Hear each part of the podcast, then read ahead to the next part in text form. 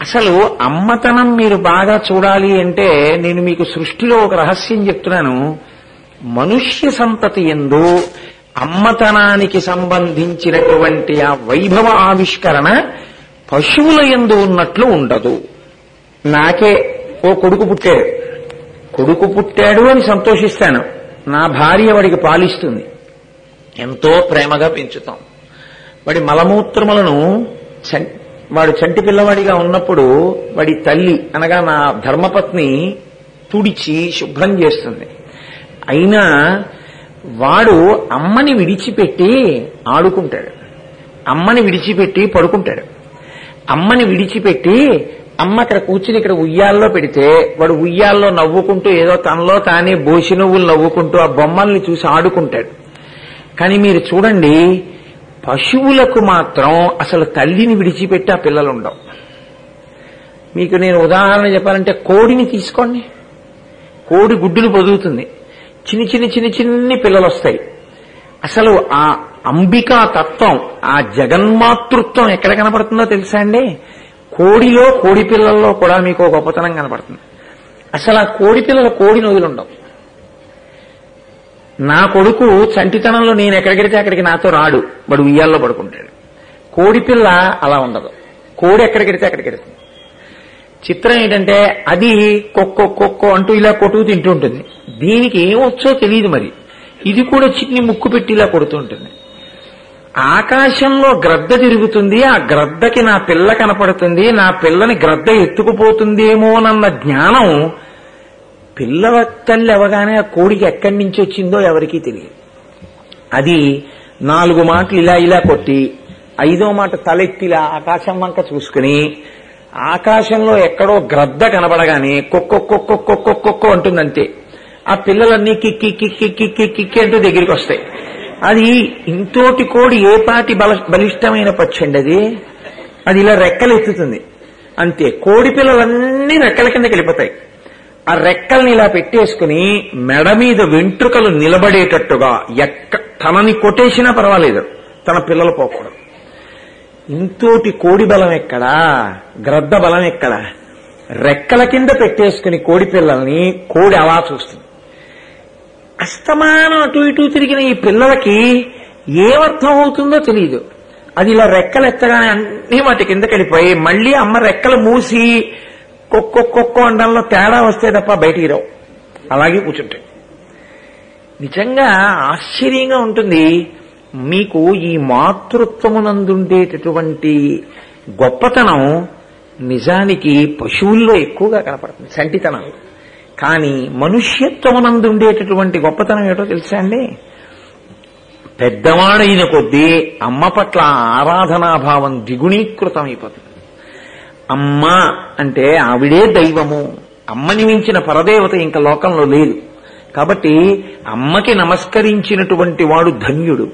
అమ్మ చేతి అన్నం తిన్నవాడు అమృతాన్ని తింటున్నవాడే. లోకంలో ఎంత పెద్దవాడైనా ఎంత గొప్పవాడైనా అత్యంత మధుర స్మృతిగా స్వర్గలోకం యొక్క భోగం ఎలా ఉంటుందో తెలియదు కానీ స్వర్గలోక భోగం కన్నా ఎక్కువ అందంగా అనిపించేదేదో తెలుసా అండి? చిన్నతనంలో మట్టిలో ఆడుకుని వచ్చినటువంటి పిల్లవాడిని నూతిగట్టు మీద నించోపెట్టి అమ్మ చాదతో నీళ్ళు తోడి వాడి మీద నీళ్ళు పోసి అమ్మ ఒంగుని వాడి చెయ్యిలా పట్టుకుని వాడి చెయ్యి తోమి మళ్ళీ అమ్మ నీళ్ళు పోసి ఆ ఒళ్ళు తుడిచి ఆ నీళ్ళు చుట్టూ తిప్పి ఆశీర్వచనం చేసి తువ్వాలు పెట్టి తుడిచి ఓ చిన్ని తువ్వాలు కట్టి వదిలినప్పుడు ఆ తువ్వాల్లో అడుగులు సరిగ్గా పడక చిన్ని చిన్ని అడుగులేస్తూ నడిచి విడుతూ వెనక్కి తిరిగి అమ్మని చూసినప్పుడు పొందిన ఆనందం స్వర్గలోకం కూడా ఎందుకు పలికిరాయి కొత్త ఊరగాయలు పెట్టినప్పుడు కొత్త ఆవకాయ అమ్మ కంచంలో అన్నం కలిపి ఇంత నువ్వులను నేసి కలిపి నూతిపళ్ళెం దగ్గర ఆడుకుంటున్న పిల్లలందరినీ పిలిచి ఒక్కొక్కడి చేతిలో ముద్ద పెడితే తెలిసి తెలియని వయస్సులో ఆ వేడన్నం కొత్త ఆవకాయ ఇలా తినేసి ఆడుకుంటూ పరిగెడుతుంటే ఐదుగురు పిల్లలుంటే ఐదో వాడి తర్వాత మళ్ళీ వీడికి వంతు వస్తుంది. అని నాలుగో వాడికి వచ్చేటప్పటికి నాలుగో వాడికి పెడుతుంటే వీడు ఉన్నది గబగబా తినేస్తాడు ఇక. తినేసి మళ్ళీ అమ్మ దగ్గరికి పరిగెడుతుంటే అయ్యో అమ్మ ఇంత ప్రేమగా పెడుతోంది. బాగుందమ్మా అని కూడా అని చెప్పాలని కూడా తెలియకుండా పరిగెడుతుంటే అమ్మవారి కళ్ళల్లోకి చూసి నాన్న బాగుందా ఆవకాయ? అంటే అమ్మ చాలా బాగుందమ్మా. అంటే పొంగిపోయిన అమ్మ కళ్ళల్లోని మెరుపు ఆ నిస్వార్థమైన ప్రేమ నీ జీవితంలో ఇంకా ఎక్కడా ఎవరి దగ్గర నువ్వు పొందలేవు. అది అమ్మకే చెల్లు అమ్మ కడుపున పుట్టిన బిడ్డకే చెల్లు. ఆ అమ్మ ఒక్కసారి శరీరాన్ని విడిచిపెట్టిందా ఇక నీకు అంత నిస్వార్థంగా ప్రేమని పంచగలిగిన వాళ్ళు ఉండరు భార్యతో సహా. నేను మన్నింపబడిదనుగాక భార్యాస్థానంలో ఉన్న వ్యక్తి అమ్మకి మాత్రం ఒక్క నాటికి ప్రత్యామ్నాయము కాదు. నా బిడ్డలకి ఆవిడ ఆ స్థానాన్ని పొందుతుందేమో? నా దగ్గర మాత్రం ఆ స్థానం అనేటటువంటిది ఒక్క మా అమ్మకే. అది అంత నిస్వార్థమైనటువంటి స్థానం అంత ప్రేమైకమూర్తి అమ్మంటే. కాబట్టి లౌకికంగా శరీరం ఇచ్చిన అమ్మకే అంత ప్రేమ ఉంటే జగన్మాత మూడు లోకములను కన్న తల్లి మా అమ్మ ప్రేమ ఎంత గొప్పగా ఉంటుంది మీరు చూడండి. అందుకే శరీరానికి ఒక తల్లి ఉంటూ ఉంటుంది. ఈ జన్మలో నాకు ఒక తల్లి. కానీ నా జీవునకు తల్లి మాత్రం ఎప్పుడూ పరదేవతే. ఆ తల్లే నాకు తల్లి. అందుకే దుర్జటి అమ్మా అయ్యయటంచు నేనెవ్వరిని అన్నం శివా నిన్నేను సుమి. నీమది తల్లిదండ్రులటంచు చూడగాబోకు నాకిమ్మై తల్లియు తండ్రియున్ గురుడు నీవే కాక. సంసారపు చిమ్మంచీకటి కప్పకుండ కనుమా శ్రీకాళహస్తీశ్వర అంటే. ఆ అమ్మ మహాప్రయోజనాన్ని ఒకదాన్ని ఇస్తుంది. అరే పాపం ఎన్నాళ్ళు తిరుగుతాడు రా ఇలా ఈ జీవయాత్రలో శరీరాలు తీసుకుని తిరుగుతూనే ఉన్నాడు తిరుగుతూనే ఉన్నాడు. బిడ్డ బడలిపోతున్నాడు ఇంకొద్దు వీడికి శరీరంలో ఉంచనని ఆ అమ్మ అనుగ్రహించిన నాడు ఆవిడ జ్ఞాన ప్రకాశముని ఇస్తుంది. కేవలము జ్ఞానము వలన మాత్రమే మోక్షం వస్తుంది. మోక్షము పది అంచెలలో వచ్చేది కాదు. మోక్షము ఒక్కసారి తటస్థిస్తుంది. మహాభారతంలో తిక్కన గారు అదే నిర్ణయం. ఎక్కడైనా శాస్త్రములలో అదే నిర్ణయం. మోక్షము అంచెలంచెల మీద వచ్చేది కాదు. మోక్షము ఒక్కసారి. అజ్ఞానము కలిగిన ఉత్తర క్షణంలో ప్రారబ్ధానుభవము కొరకు శరీరంతో ఉంటాడు. ఆయన ముముక్షు ఆయన మోక్షమును పొంది ఉన్నవాడు. శరీరం పడిపోయినదే తడవు. ఆయన ఈశ్వరుని ఎందు లయమైపోతాడు. అనంతాత్మగా నిలబడగలిగి ఉంటాడు. కాబట్టి ఆ స్థితిని ఇవ్వగలిగినదెవరు? అంటే మహాదయాస్వరూపిణి అయినటువంటి ఆ అమ్మవారే ఇవ్వగలదు. ఆమె లక్ష్మిగా పరదేవతయే లక్ష్మీస్వరూపంగా ఉంటుంది. లక్ష్మీస్వరూపంగా ఆర్తితో ఉన్న వారిని ఆ తల్లి ఆదుకున్నటువంటి సందర్భములు ఎన్ని ఉన్నాయో. ఒకనకొకప్పుడు శంకర భగవత్పాదులను అనుగ్రహించింది ఆవిడ.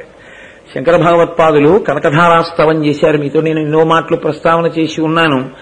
ఆ కనకధారాస్తవం ఆనాడు శంకరాచార్యులు వారు సన్యాసాశ్రమం స్వీకరించక ముందు బ్రహ్మచారిగా చేసినటువంటి స్తవం. కానీ అప్పటికీ ఇప్పటికీ ఎప్పటికీ కనకధార యొక్క శక్తి కనకధార యొక్క శక్తియే. నన్ను నమ్మండి కనకధార కనకధారే. అది ఎన్ని కష్టాల్లోంచి పైకెత్తేస్తుంది. అంత గొప్పది కనకధార. అందుకే ఆయన దుష్కర్మ ఘర్మమపనీయ చిరాయ దూరం అంటారు. కనకధార చేస్తూ చేసిన పాపములను పెద్ద గాలి వచ్చి మేఘాన్ని ఎలా కొట్టేస్తుందో అలా దుష్కర్మనంతటినీ కొట్టేసి మళ్ళీ ఈ జన్మలో ఇప్పుడే ఈ క్షణంలోనే అనుగ్రహించగలిగినటువంటి తల్లి జగన్మాత స్వరూపిణి అయినటువంటి లక్ష్మీదేవి. ఆమె శంకర భగవత్పాదులు స్తోత్రం చేస్తే ఒక వృద్ధ బ్రాహ్మణిని అనుగ్రహించింది ఒకనాడు. నేను స్వర్ణతమనాయని ఇప్పటికే కేరళ రాష్ట్రంలో ఉంది. శంకరాచార్యులు వారు ఏ ఇంటి ముందు నిలబడి కనకధారాస్తవం చేస్తే బంగారు ఉసిరికలు కురిశాయో ఆ వంశంలో వారు ఇప్పటికీ ఉన్నారు. వారు నిలబడి కనకధార చేసినటువంటి ప్రదేశం ఉంది. ఆ ఇంటికి ఉన్నటువంటి పెద్ద గేటికి స్వర్ణతమనాయ్ కనకధార జరిగిన ప్రదేశము అని బోర్డు పెట్టుంటుంది. నేను ప్రయత్నపూర్వకంగా కేరళలో ఒకసారి నాతో మా మోహన్ రావు కూడా వచ్చారు అప్పుడు కలిసి ఆ స్వర్ణతుమనాయి వెళ్ళి కనకధార కురిసినటువంటి ప్రదేశాన్ని దర్శనం చేసి వచ్చాను. కాబట్టి ఒకనాడు ఆ తల్లి శంకర భగవత్పాదుల యొక్క ప్రార్థనని విని ఒక బ్రాహ్మణి యొక్క దుష్కర్మని పోగొట్టి ఆమెని అనుగ్రహించింది. అలాగే వడకలై సంప్రదాయము అని వైష్ణవులలో అదొక సంప్రదాయం. ఆ సంప్రదాయాన్ని ప్రవేశపెట్టినటువంటి వారు వేదాంత దేశికులు వేదాంత దేశికులు దీశిక అంటే గురువు.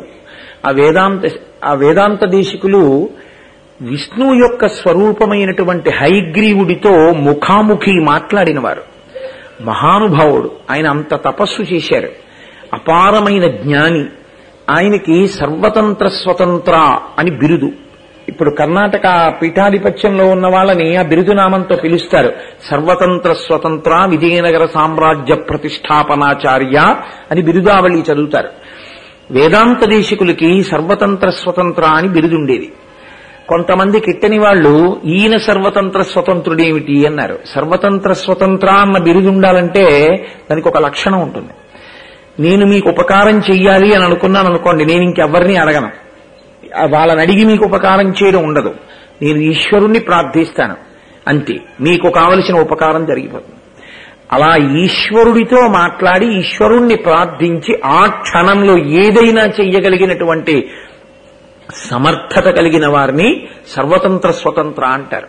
వేదాంత దేశికులంటే కిట్టని వాళ్ళు. ఈయనకి సర్వ సర్వతంత్ర స్వతంత్ర బిరుదేమిటి ఆయన ఎప్పుడూ ఐదు పైసలు ఆయన ఉంచుకున్నది లేదు. ఈ చేత్తో పుచ్చుకుంటే ఆ చేత్తో ఇచ్చేసేవారు. కాబట్టి ఆయన మీద అసూయ పెంచుకున్న వాళ్ళు ఒక బ్రహ్మచారిని ఆయన దగ్గరకు పంపించి నా వివాహం చేసుకోవడానికి డబ్బు తక్కువైంది. అందుకని మీరు డబ్బు ఇవ్వవలసింది అని అడిగారు. అటువంటి దానికి కాదనకూడదు కాబట్టి వేదాంత దేశికుల దగ్గర ఏముంటుంది పాపం? ఆయన అందరికీ అన్ని ఇచ్చేస్తారు. ఆయన ఉత్తర క్షణంలో బ్రహ్మచారిని చూసి ఇతని పెళ్ళికి డబ్బు ఇవ్వాలమ్మా నువ్వే అనుగ్రహించాలని లక్ష్మీదేవిని స్తవం చేశారు. వెంటనే అమ్మవారు ఆ ధనాన్ని కురిపించింది. కురిపిస్తే అది బ్రహ్మచారికి ఇచ్చారు. అలా వేదాంత దేశకులను అనుగ్రహించింది. ఒకనాడు కాంచీ దేశాన్ని పరిపాలించేటటువంటి రాజుగారు విందు చేస్తుంటే కామాక్షి అమ్మవారే వచ్చి స్వయంగా అన్నం తింటోంది ఇప్పటికీ పద్మావతి అమ్మవారు అలా వస్తుంది అని ప్రతి ఏడాది సువాసిని పూజ చేస్తారు తిరుషానూరులో తిరు ఈశానూరు తిరుచానూరు అంటారు. కాబట్టి అక్కడ ఆ కంచి మహారాజు గారు పెట్టినటువంటి విందులో ఆవిడ అన్నం తింటోంది. కంచి మహారాజు గారి కొడుకు గణపతి అంశలో జన్మించినవాడు. వాడు అమ్మని పసిగట్టేశాడు. మా అమ్మే అన్నం తింటోంది ఇక్కడికి వచ్చని వాడు గబగబ గబగబా వచ్చి ఆవిడ విస్తట్లో రెండు చేతులు వేశాడు. అమ్మ దగ్గర నుంచి దిగిపోయి. ఈ వడ్డన చేయడంలో రాజుగారి భార్య వచ్చి పాయసం వడ్డించింది. ఆవిడ చేతికి ఉన్న ఉంగరంలోని ముత్యం ఊడి అమ్మవారి విస్తట్లోనే పడింది. ఆవిడ ఆ దాన్ని మింగింది. అంతే. ఆవిడ స్వర్ణవర్షాన్ని కాంచి తుండీర మండలం అంతా కురిపించింది. మూకపంచశతిలో మూకశంకరులు వర్ణిస్తారు. కాబట్టి ఒకప్పుడు కంచి కామాక్షి కామాక్షి ఒకరు లక్ష్మి ఒకరు పార్వతి ఒకరు ఇంతమంది ఉండరు. ఉండేది ఒక్కటే శక్తి. మీరు ఎప్పుడూ ఒకటి జ్ఞాపకం పెట్టుకోవాలి. కలెక్టర్ అండ్ మెజిస్ట్రేట్ అంటాం. ఆయనే మెజిస్ట్రేట్ ఆయనే కలెక్టర్. ప్రవచనం చేసే కోటేశ్వరరావు గారే ఉద్యోగం చేసే కోటేశ్వరరావు. ఉద్యోగం చేసే కోటేశ్వరరావు గారే నా కొడుక్కి తండ్రి అయిన కోటేశ్వరరావు. నా కొడుక్కి తండ్రి అయిన కోటేశ్వరరావే నా తండ్రికి కొడుకైన కోటేశ్వరరావు. అలాగే అమ్మవారు ఎప్పుడు ఏది ఇవ్వాలనుకుంటుందో అప్పుడు ఆ చీర కట్టుకుంటుంది అంతే. ఆవిడ మీకు ఈ విజ్ఞానం ఇవ్వాలనుకుంది తెల్లటి చీర కట్టు కూర్చుంటుంది హంసవాహనం ఎక్కి సరస్వతి. ఆవిడ మీకు ఐశ్వర్యం ఇవ్వాలనుకుంది ఆవిడ పద్మంలో కూర్చుంటుంది లక్ష్మి. ఆవిడ మీకు శక్తినివ్వాలనుకుంది. ఆవిడే పార్వతీ స్వరూపంగా ఎర్రటి చీర కట్టుకుని వచ్చి నించుంటుంది. తప్ప తత్వము ఒక్కటే. అందుకే గీర్దేవతేతి గరుడధ్వజ సుందరేతి శాకాంబరీతి శశిశేఖర వల్లభేతి సృష్టి స్థితి ప్రళయకేలుష సంస్థితాయై. తస్మై నమస్త్రిభువనైక గురోస్తరుణ్యై. అన్నారు శంకర భగవత్పాదులు. కనపడవా లక్ష్మీదేవి ఆకాశంలో? అంతకన్నా ప్రమాణం ఏం కావాలి నీకు? కాబట్టి ఉండేటటువంటిది ఒక్క శక్తి. ఇదే మూకశంకరులు కూడా ప్రతిపాదన చేస్తారు మూకపంచశతిలో ఆమెయే శక్తి స్వరూపంగా మారి ఎప్పుడు ఏది కావాలో అది నీకు అనుగ్రహిస్తూ ఉంటుందా తల్లి. అటువంటి లక్ష్మీదేవి లక్ష్మీతత్వంగా ఒకనాడు కాంచీపురంలో ఉన్న వారందరికీ కూడా స్వర్ణాన్ని కురిపించి అనుగ్రహించింది. అదే తల్లి. ఒకనకొకప్పుడు విద్యారంగుల వారిని అనుగ్రహించింది. విద్యారంగుల వారు బ్రహ్మచారిగా ఉన్నారు. బ్రహ్మచారిగా ఉన్నప్పుడు ఆయన అపర శంకరావతారం అంటారు. ఆయన లక్ష్మీదేవి గురించి తపస్సు చేశారు. లక్ష్మీదేవి ప్రత్యక్షమైంది. ఏం కావాలి బ్రహ్మచారి? అని అడిగింది. అనంతమైన ధనరాశి కావాలి. నవనిధులతో సహా ఆవిడక్కడ కనపడేటట్టు చేసింది. గబగబా వెళ్ళి విద్యారంగుల వారు పుచ్చుకోబోతున్నారు. ఆవిడంది బ్రహ్మచారి ఐశ్వర్యాన్ని అడగకూడదు.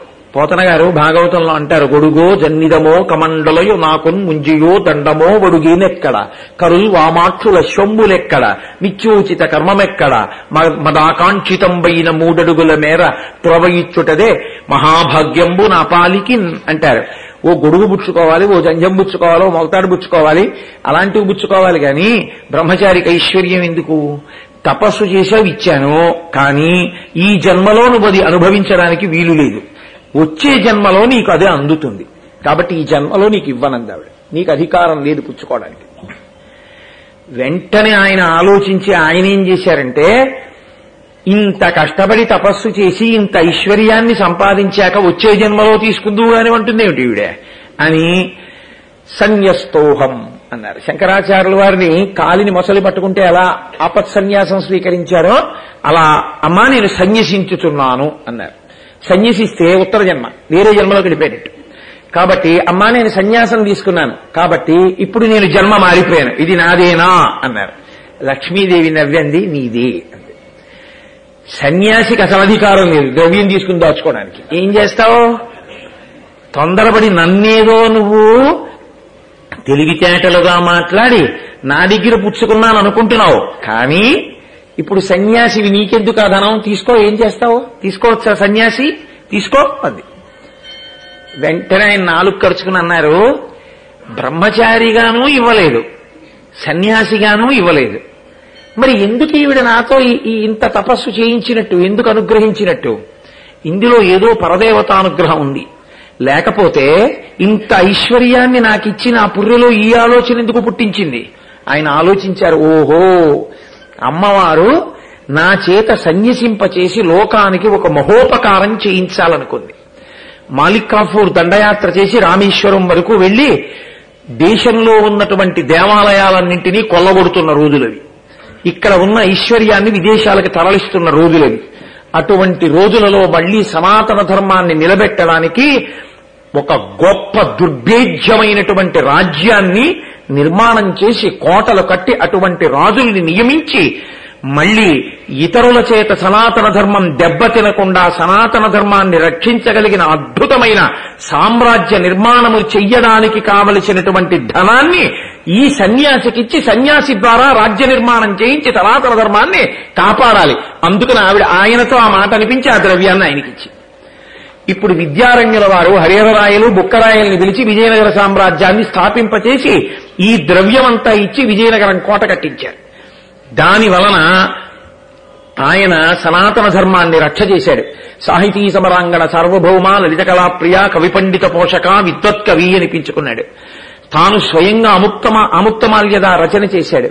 అష్టదిగ్గజాల్ని ఆస్థానంలో పెట్టుకున్నాడు. దక్షిణ దేశంలో ఆంధ్రభోజుడు. కృష్ణదేవరాయల వారి యొక్క పరిపాలనా కాలం స్వర్ణయుగం. సనాతన ధర్మం అంత గొప్పగా రక్షింపబడింది. అంత గొప్ప గొప్ప దేవాలయాలన్నీ నిర్మాణం చేయబడ్డాయి. రాయలవారు మరణించిన తరువాత విజయనగర సామ్రాజ్యం పతనమైనప్పుడు ఇతర మతాల వారు ఆరు నెలల పాటు రాత్రింబవళ్ళు దోపిడీ చేసి దోచుకున్న ఐశ్వర్యం విజయనగరంలో మిగిలిపోయిందంటే దాని గొప్పతనం అంతా విద్యారుణ్యుల వారి ఎందుంది. అందుకే విజయనగర సామ్రాజ్యాన్ని అంతటినీ కూడా తయారు చేసి ఇచ్చినటువంటి ఆ విద్యారణ్య స్వామి వారికి ధారాదత్తం చేశారు ఆ రాజ్యాన్ని హరిహరరాయలు బుక్కరాయలు. సన్యాసిని నాకెందుకయ్యా? రాజ్యం మీరే పరిపాలించుకోండి అన్నారు. కానీ రాజ్యం ఈయనే తయారు చేశారన్న పేరు కాబట్టి విజయనగర సామ్రాజ్య ప్రతిష్టాపనాచార్య అన్న బిరుదునామం శృద్ధగిరి వారి యొక్క బిరుదునామావళిలో విద్యారణ్య స్వామి వారు ఆవిర్భవించిన దగ్గర నుంచి ప్రారంభమైంది.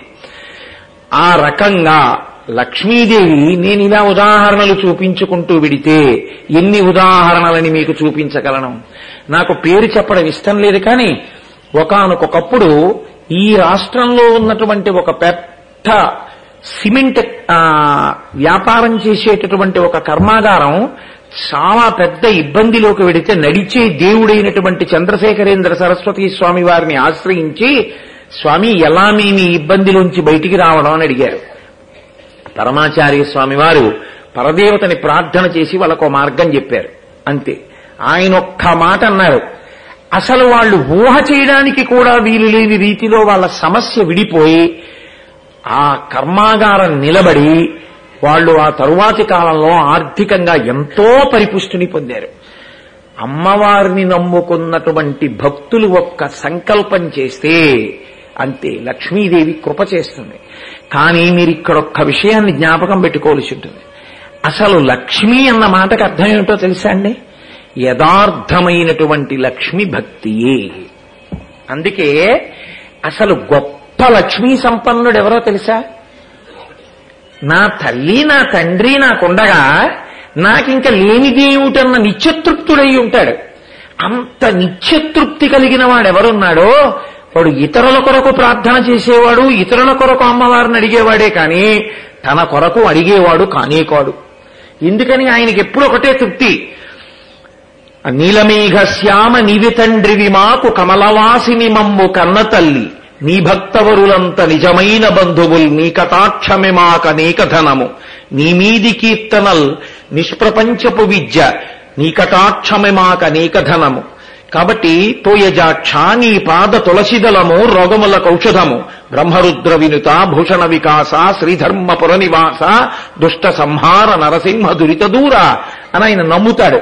కాబట్టి ఆ నీలమేఘ శ్యామ నీవి తండ్రివి మాకు. నీలమేఘం ఎలా ఉంటుందో అటువంటి కాంతి కలిగిన ఓ తండ్రి నీవు మా తండ్రివి. కమలవాసిని మమ్ము కన్న తల్లి ఆ లక్ష్మీదేవి ఉందే ఆవిడ మా అమ్మ. నేను లక్ష్మీనారాయణులకు కొడుకునై ఉండగా నాకు లేని దేవుడు చెప్పండి. అసలు నాకు లేనిదేమిటి?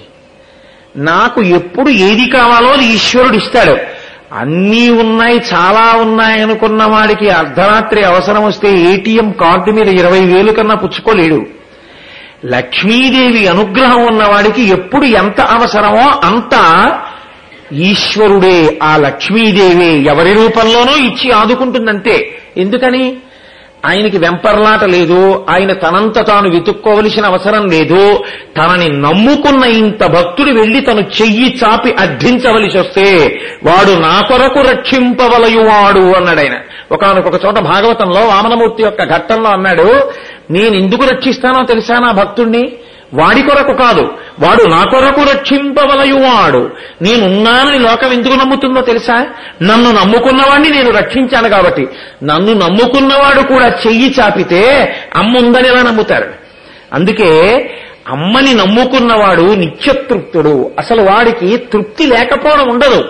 మీరు ఒక్కటి ఆలోచించండి. నేను ఇంట్లో ఉంటాను. ఈ దేశాన్నంతటినీ పరిపాలించే చక్రవర్తి ఓ ఇంట్లోనే ఉంటాడు. కానీ చక్రవర్తిది నిత్యతృప్తి. ఎందుకని? ఇదంతా నాది. ఈ నాలుగు సముద్రముల మధ్యలో ఉన్న భూభాగం అంతా నాది నీ చక్రవర్తిని. ఆయన ఉత్తరీయం తీసి నేల మీద వేసుకు పడుకున్నాడు ఆయన చక్రవర్తి కాడా? అంతా నాదన్న తృప్తే ఆయన చక్రవర్తిత్వానికి కారణం. ఆయన తృప్తికి కారణం.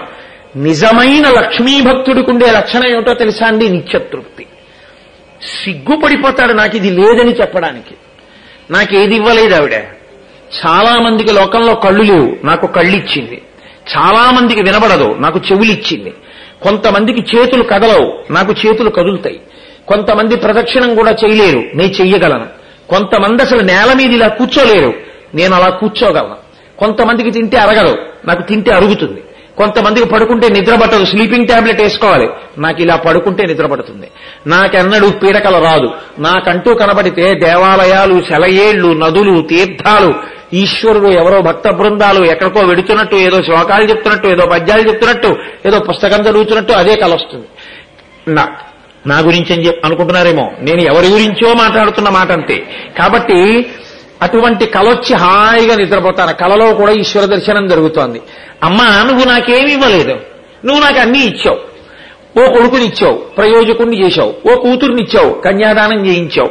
అనువర్తించే భార్యనిచ్చావు నన్ను చక్కగా తీర్చిదిద్ది భగవద్భక్తితో ఉండే జీవనాన్ని అలవాటు చేసి నువ్వు పదకొండు మాటలు రామనామని చెప్తే కానీ పాలివ్వనరా తాగడానికని ఉగ్గుపాలతో రామనామాన్ని అలవాటు చేసినటువంటి అమ్మ కడుపున పుట్టే అదృష్టాన్ని ఇచ్చావు. మహాభక్తితత్పరుడైన తండ్రికి కొడుకుని చేశావు.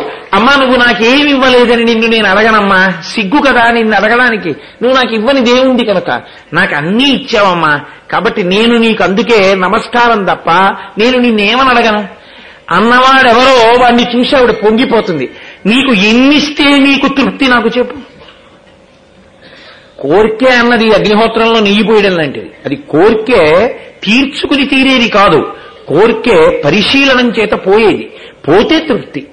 కాబట్టి అమ్మవారి అనుగ్రహం కలగడం అంటే లక్ష్మీ అనుగ్రహం కలగడం అంటే నిజానికి ఏమిటో తెలుసా అండి? జ్ఞానము కలుగుటయే. నేను తరచు చెప్తుంటాను భగవాన్ రమణులకు ఓ తువ్వాలుండేది ఆ తువ్వాలు ఓ గోచి. ఆ గోచి అలాగే ఉండేది ఒకసారి ఆయన గోచి శుభ్రంగా కన్నాలు పడిపోయింది. ఆయన పెట్టుకునేది ఆ గోచి. ఆ గోచి కన్నాలు పడిపోతే ఆయన ఎవరిని అడగలేదు. ఆయన గిరి ప్రదక్షిణం చేస్తున్నారు. గిరి ప్రదక్షిణం చేస్తూ ఉండండి ఉండండి ఇప్పుడే వస్తాను. అని రక్కసి పొదల్లోకి వెళ్ళి ఓ ముళ్ళు విరిచి ఇంకొక ముళ్ళుకి ఈ ముళ్ళుతో కన్నం పెట్టి ఈ గోచీలో దారమే తీసి ముల్లుకెక్కించి ఆ ముల్లుతో గోచీకి పడిన కన్నం కొట్టుకుని మళ్ళీ గోచీ పెట్టుకుని బయటికి వస్తే అయ్యో భగవన్ మీరు ఏమీ అడగరు నాలుగు గోచీలే తెచ్చిమావా అంటే గోచీ ఇచ్చినవాడు గోచీలో దారములు పెట్టినవాడు గోచీ చిరిగిపోతే వెంటనే సూది రూపంలో ముళ్ళిచ్చినవాడు ఆ ముళ్ళుతో కుట్టుకోవడానికి కావలసిన కన్నిచ్చినవాడు ఇన్ని నా తల్లై నన్ను అనుగ్రహిస్తుండగా మీరిచ్చే గోచీ నాకెందుకు? నాకు లేవా? ఇవన్నీ మా అమ్మిచ్చినవి? నాకు అక్కర్లేదనేవాడు ఆయన. ఆ నిత్యతృప్తుడున్నాడే. వాడు నిజమైనటువంటి లక్ష్మీ కటాక్షం ఉన్నవాడు తప్ప ఇంకా అమ్మవారిని లక్ష్మీదేవిని పూజ అంటే పుచ్చుకోవడానికే అని మీరు అనుకోండి అంతకన్నా అమ్మకి బాధాకరమైన విషయం లోకంలో ఇంకేముంటుంది మీరు చెప్పండి? అమ్మ అన్న మాటకు అర్థం ఏమిటో తెలుసా? మీ ప్రేమని అభివ్యక్తం చేస్తే పొంగిపోయేది అమ్మా. మీరు ఎక్కడి నుంచి రండి? అమ్మకి సంతోషం ఏమిటో తెలుసా అండి?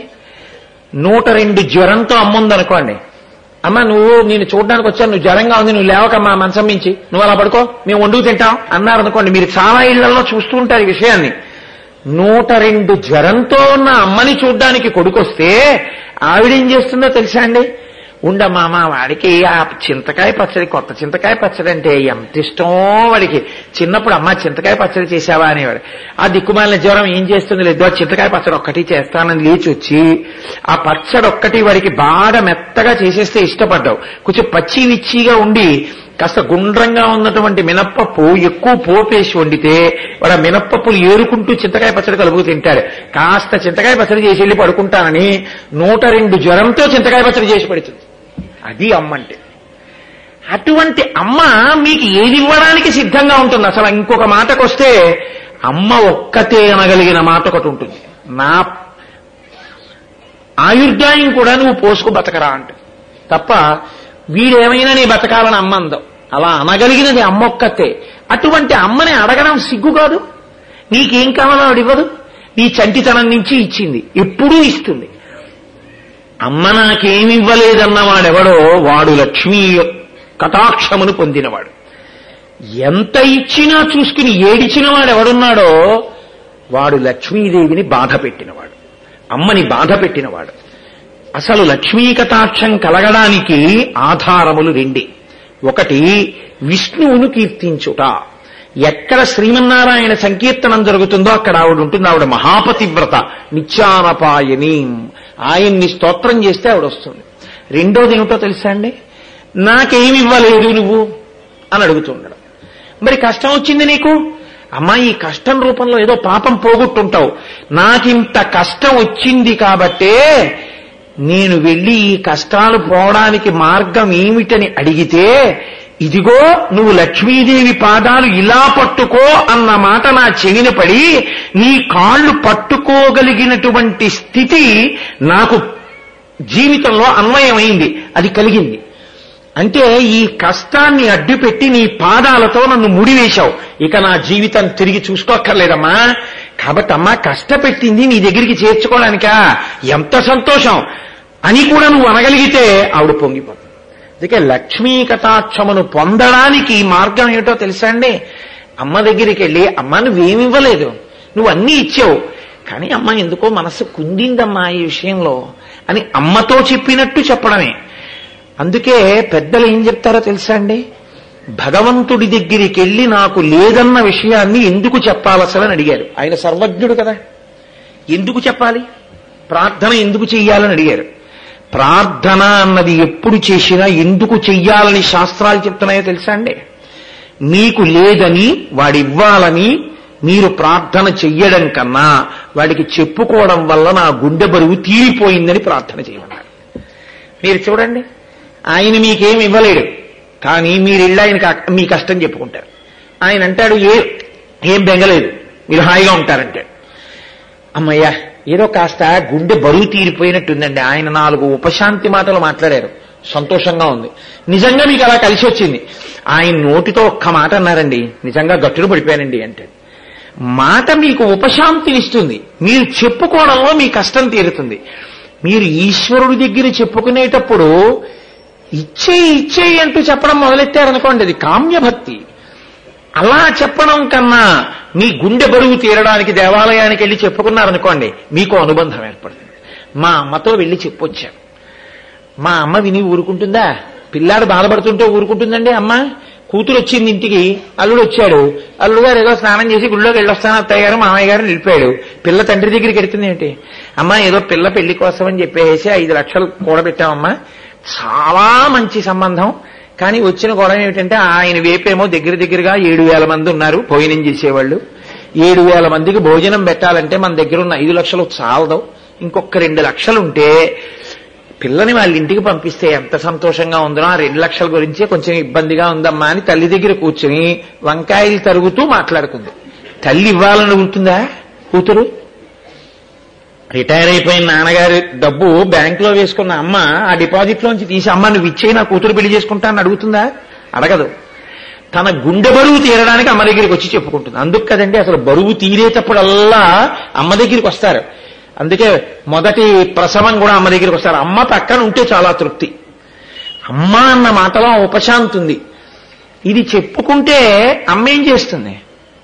ఏం పర్వాలేదు లేవే. అని చెప్పి అల్ల వాళ్ళని ఓసారి అడగకపోయావా ఇలా వీళ్ళు మీకేం సర్దరా అని నాలుగు పేర్లు చెప్పి రాత్రి భర్తతో ఉంటుంది.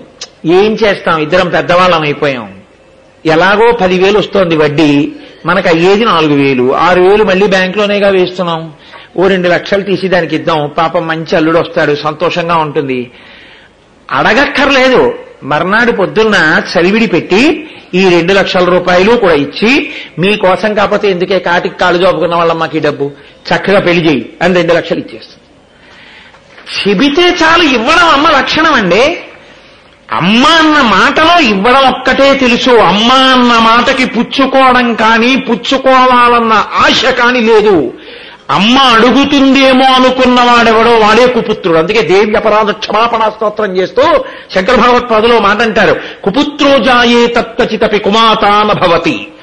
దుర్మార్గుడైన కొడుకుంటాడేమో దుర్మార్గురాలైన తల్లి లోకంలో ఉండదు. అమ్మ అన్న మాటలో ఆ గొప్పతనం ఉంటుంది. వెంకటేశ్వర అవతారానికి ఉన్న గొప్పతనం ఏమిటో తెలుసా అండి? యథార్థమునకు లక్ష్మి వక్షస్థలంలో ఉంటా ఉంటుందంటారు కానీ అసలు వక్షస్థలంలో ఉండడు నా బుర్ర. కాదు అది ఎప్పుడు ఉండే స్థానమే వక్షస్థలంలో ఉండడం. వక్షస్థలంలో ఆవిడ ఉండడం వేదాంత దేశికులు దయాశతకము అని అందులో చెప్తారు ఆ తత్వం అంతా. గుండెల్లో కారుణ్యం ఉంటుంది. కారుణ్యం ఉండడం ఆవిడ ఉంది అని చెప్తారు. అసలు ఆ లక్ష్మి ఆయన ఎందు ఎక్కడుందో ఆయన చెప్తూ లక్ష్మి ఆయన ఎందు ఎక్కడలేదో నాకు చెప్పన్నారు. ఎంత చిత్రమైన మాట చెప్పారంటే వెంకటేశ్వరుడి గురించి వక్త్రాబ్జే భాగ్యలక్ష్మీ. ఆయన ముఖాన్ని చూస్తే చాలు భాగ్యం కలుగుతుంది. భాగ్యలక్ష్మి ఆయన ముఖమునందు ఆవాహన అయి ఉంటుంది. వక్త్రాబ్జే భాగ్యలక్ష్మి కరతల కమలే సర్వదాదాన లక్ష్మీ ఆయన యొక్క చెయ్యి ఇలా ఎందుకుంటుందో తెలుసా? మీకు అన్ని జార్చేయడానికి మీకు ఇచ్చేయడానికి